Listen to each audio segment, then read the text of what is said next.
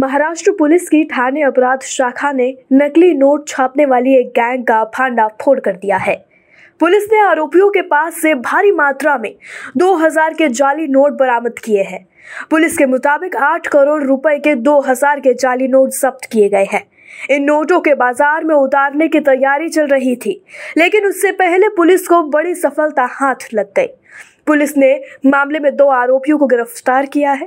थाने police ने गिरफ़्तार किए गए आरोपियों की पहचान एक लगभग पचास वर्षीय राम शर्मा और दूसरे पचपन वर्षीय राजेंद्र राउत के रूप में की गई है। पुलिस ने बताया कि आरोपी पालघर के रहने वाले हैं और नकली नोटों को बाज़ार तक पहुँचाने का काम करते हैं। नकली नोट छापने वाले इस गैंग के पास से पुलिस ने 2000 के नोटों वाले 400 बंडल बरामद किए हैं। फ़िलहाल पुलिस की तफ्तीश जारी है। पुलिस पता लगाने की पूरी कोशिश कर रही है कि नकली नोट छापने वाले का नेटवर्क कहाँ तक फैला हुआ है। पुलिस के मुताबिक, बाज़ार में दो हज़ार रुपए के नोटों की कमी को देखते हुए जालसाज इसका फ़ायदा उठाना चाह रहे थे। सुनिए इस पर पुलिस अधीक्षक ने क्या कुछ कहा। क्राइम यूनिट यूनिट यूनिट पाँच वागले, हम लोगों को इन्फॉर्मेशन मिली थी कि 11 ग्यारह, कल 11 ग्यारह दो हज़ार बाईस को सुबह साढ़े दस बजे के करीब गायमुख गोडबंदर रोड इस जगह पे दो दो बंदे जो साथ में इनोवा कार में आने वाले हैं और उनके पास कुछ बनावट फॉर्ज की हुई नोट्स हैं 2000 की और वो बेचने के लिए किसी को डिलीवरी देने के लिए आने वाले हैं। वो इन्फॉर्मेशन हमने, हमारे सीनियर ऑफिसर को शेयर की, उनके मार्गदर्शन में, उनके आदेश के तौर पे हम लोगों ने वहाँ पे ट्रैप लगाया।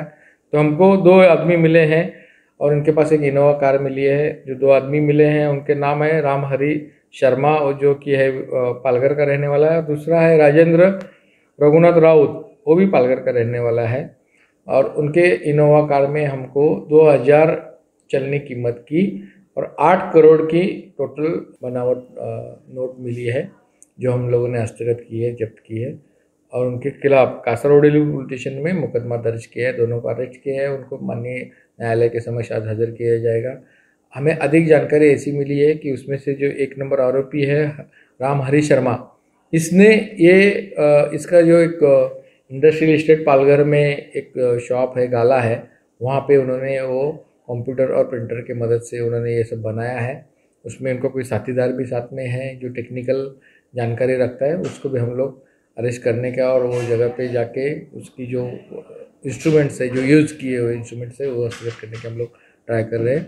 और साथ ही साथ ये बनावट नोट किस तरह से मार्केट में घुमाई जा रही थी या मार्केट में चलाई जा रही थी, इसकी जानकारी हम लोग लेने का ट्राई कर रहे हैं। तक हमारी अभी तक की जानकारी है तो उन्होंने ऐसा कुछ मार्केट में अभी तक बेचने में सक्सेस हुए हैं, ऐसे हमको जानकारी नहीं प्राप्त है तो भी हम लोग वो आरोपी के साथ में और इंट्रोगेशन करके अभी एक ही दिन हुआ है और इंट्रोगेशन करके अगर इस तरह से कुछ उन्होंने किया है तो उसकी अधिक छानबीन करेंगे। सर इतने बड़े पैमाने के नोट बनाने की उनकी बनाने की पीछे उनका क्या काम था?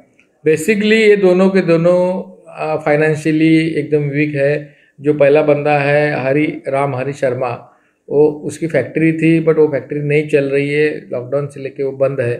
और उसको फाइनेंशियल लॉसेस में है और दूसरा बंदा भी कुछ काम धंधा ठीक से नहीं है उसको तो फाइनेंशियल लॉसेस है बेसिकली ये काम करने के पीछे वजह है कि आमदनी का उनको चाहिए करके ही उन्होंने कुछ पैसा कमाने के चक्कर में ये गलत रास्ता तैयार किया है। अब खबरें पाइए सबसे पहले हमारे मोबाइल न्यूज़ एप्लीकेशन पर। एंड्रॉइड या आईओएस प्लेटफॉर्म पर जाइए एच डब्ल्यू न्यूज़ नेटवर्क को सर्च कीजिए डाउनलोड कीजिए और अपनी सुविधानुसार भाषा का चयन कीजिए।